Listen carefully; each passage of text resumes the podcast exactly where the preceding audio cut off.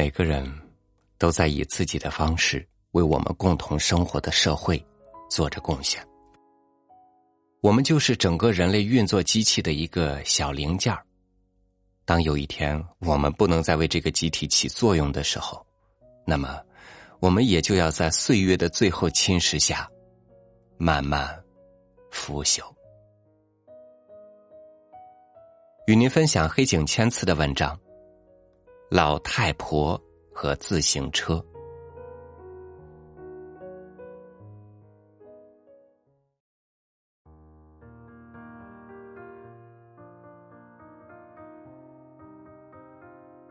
早在天气还很热的时候，刘子就发现，在他家的水泥院墙外放着一辆自行车。刘子上了年纪，一个人过日子。那是在他到外面街角处倒那一点点垃圾时，看见那辆自行车的。车上的白漆已经片片剥落，露出了里面的黑锈，但看样子还能骑。这辆车没有支架，只是靠在墙上，一副孤独寂寞、百无聊赖的样子。开始时，刘子想。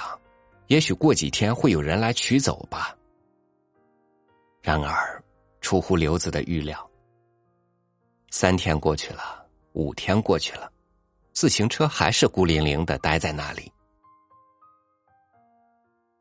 太可惜了，他可比我年轻多了。每天早晨，他总是这样自言自语的，把自行车周围的道路。悄悄清扫一番，日晒雨淋，自行车越来越陈旧了。他想，这辆车是不是谁偷来后扔在这里的？如果是这样的话，应该报告派出所。但他又觉得这样干好像是小题大做。再说，不知从何时起。他对这辆靠在墙上的自行车也产生了感情，每每看到它就感到亲切。在路上没人的时候，他会悄悄的握握车把，按按车铃。现在，那车铃已经锈痕斑斑，如果用力去按，就会发出痛苦的哀鸣。一天早晨，他发现自行车好像变了样子。仔细一看，车座子没了，后面货架的支撑铁条也被确去一根，后轮倒在地上。唉，太可怜了。他战战兢兢的抚摸着那车座子拔掉之后裸露出来的钢管，那儿粗糙的，简直能划破手。后来的变化就更快了，前轮和后轮一起消失了，自行车已经不是靠在墙上，而是像被割掉了手和脚，趴在了地上。又过了几天，车把没了，车凳子和车轮的罩板也没了，终于，自行车变成了一个奇妙的菱形铜管。有一天，那菱形铜管也消失了，水泥院墙前面只剩下了透出几分秋意的清晨的空气。他长长的叹了一口气，用竹扫帚把没有了自行车的街认真清扫一遍。突然的，在墙根下发现了那个没有了盖儿。锈得像干枯了的果实似的车铃。哎呦，你是自行车上的？他捡起了车铃，在小院的角落里挖了一个坑，下面垫上一片柿子树叶，把车铃轻轻弹上了。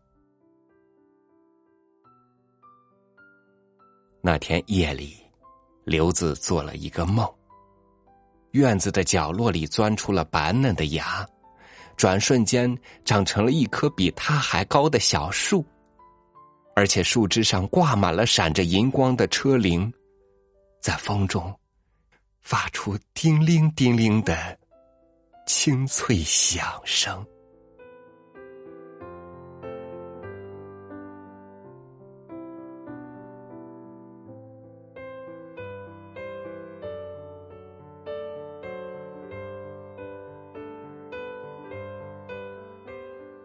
每个人都有迟暮的时候，每个人都要面对自己最后的衰老，这是自然的规律。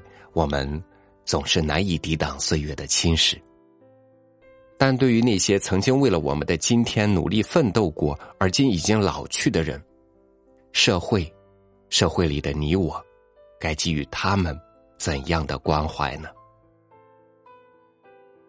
有时候，一味的只往前看，是一种残忍。懂得回头留下关怀的微笑，才是文明。感谢您收听我的分享，欢迎关注微信公众号“三六五读书”，收听更多主播音频。我是超宇，祝您晚安，明天见。